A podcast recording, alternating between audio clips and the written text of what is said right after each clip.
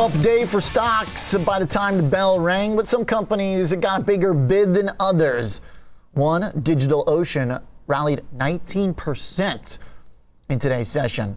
We've talked about this stock before, both on our Overlook stock segment and with the company's leadership prior. Let's welcome them back here to the network. Bill Sorensen is the Chief Financial Officer at DigitalOcean. Uh, Bill, uh, w- welcome here to the afternoon show, and uh, thanks for joining us uh, as your uh, company uh, just reported earnings, and the market seemed to be happy with it. Uh, tell me about what stood out this quarter.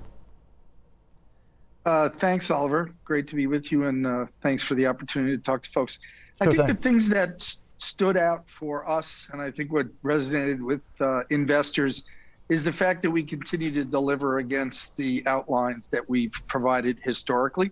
One, that our our belief is we have a very, very large market that we can continue to capitalize on and grow into.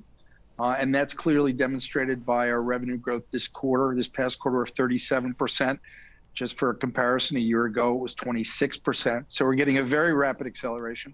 We've also continued to improve our operating profit uh, year on year and quarter on quarter. And finally, and perhaps most importantly, particularly in this market environment, we are cash flow positive. Uh, we crossed over to that im- important metric early or mid last year. We generated almost four percent of our revenues as free cash flow. And we look for those uh, that margin to continue to go higher in the year ahead. And I think finally, Uh, we we showed a very positive result, but then we pointed to continued progress and a continued strong results going forward. So I think all of that resonated with the uh, with investors. Uh, now uh, we've been having this conversation. Um, the uh, kind of caveat uh, when discussing responses right now that I have to give is that the broad market has been very unforgiving uh, to businesses within your sector, in particular. Uh, really, over the last uh, three months, uh, your stock price uh, peaked in November alongside much of the other cloud space, as investors have been trying to figure out um, what uh, valuations are going to do uh, in this environment. Does this bother you at all? Does it change any of the plans uh, for uh, capital in any way? Does stock price affect uh, business plans in any way, Bill? Uh, and the only reason I ask that is because this was such an explosive move higher uh, now that we are unwinding some of this. Does it affect any of the decision making? Boy, I hate looking at that chart. Unfortunately, I see that chart every day. um, now, you know, the reality for us, Oliver, is that um, since I joined, uh, along with Yancey Spruill, our C E O, uh, we we mapped out a plan for where we thought we could go. And what we've been doing is a very disciplined approach to improving the business. So what we're focusing on is the opportunity ahead. We think it's an incredible, unique opportunity for us. And what we can do is to continue to execute against plan. And the markets are going to do what the markets are going to do. Um, to your the, the the adjective you used was explosive. I mean, Q four was certainly something I've never seen in my, seen in my thirty plus years uh, of doing this kind of work. So it's hard to explain what's happened. I think for us, what is most important is we believe that companies that can grow faster than thirty percent, that are profitable, and we mean by that taking out stock-based comp, and that most importantly can generate free cash flow, I think they're going to stand out in the long run. And when you look across the technology space, uh, there are very few companies that could basically make the claim that uh, we're growing in size, greater than several hundred million in revenue, growing faster than thirty percent a year, profitable, and free cash flow positive. You probably have less than ten companies that fit into that space, and we're one of them. And so we think at the end of the day, that will resonate with investors.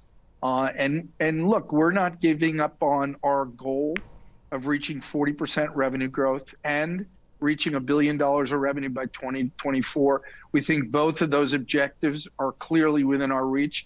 We'll keep executing, and we'll see what happens with the market. But we think from an investor standpoint, that profile will always be attractive.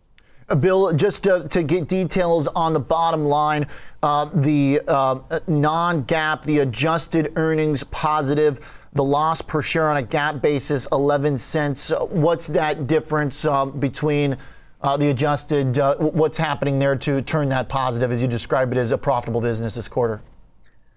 Yeah, it is one of the metrics that the street looks at uh, in terms of stock-based compensation. Uh, it's interesting that indeed we have to include the impact of stock-based comp on our results, which we should, but the street for the most part generally uh, adds it back or strips it out, however however you want to, to put it forward, uh, because it allows uh, analysts to basically look at results and try to really compare underlying results as opposed to potential changes in compensation levels to get at pure operating results. So the delta uh, is really adding back the impact of the st- uh, stock-based compensation. Okay. Uh, and that gets you to an adjusted net income on a positive basis. Now, with that said, uh, it won't be very far out before we are cash flow, uh, we are uh, GAAP operating profit or net income profitable. Mm. Uh, on a, a pure GAAP basis. Next year, year and a half, we will be there. Uh, but but generally, it's the add back of that stock-based comp. Okay. And uh, to your point about standing out among a group, uh, that certainly will be the case uh, as there is a lot of competition for uh, all kinds of different uh, cloud applications and enterprise applications. We talked uh, with uh, your, your colleague and C E O, uh, Yancey, back in the summer of last year about uh, DigitalOcean's Uh, particular focus on small to medium-sized businesses. Uh, is there, um, I mean, with that qualities that you're describing on the cash flow and profitability, I would guess you're probably going to be a target at some point, uh, Bill, um, DigitalOcean for uh, possibly uh, a bigger, uh, you know, institution on the cloud uh, services side that might be interested in bringing your offerings into their own. Uh, five, six billion dollar market cap, uh, you could get acquired and not make a huge dent in some of the biggest competitors out there. Do you see that as an outcome? You know, I've been doing this job for over twenty years and you never really can figure out when an acquisition might ever come. I, I think for us, the market for the small end, and it, it really, really is the small end of the market, is so overlooked. Um, you know, a couple of other companies that have been standouts serving this market, Shopify and HubSpot to name two. Um, we think technology for the smallest end of the market is a, is a tremendous revolution. And so what happens is we democratize technology. We make it available for small businesses to get started. And the beauty of our model is you only buy what you need. You buy it on a month-to-month basis. You don't have to make an investment in servers. You don't have to sign a one-year commitment. You don't have to sign a minimum dollar amount with us. You basically come on and use what you want. We think that builds a lot of brand allegiance.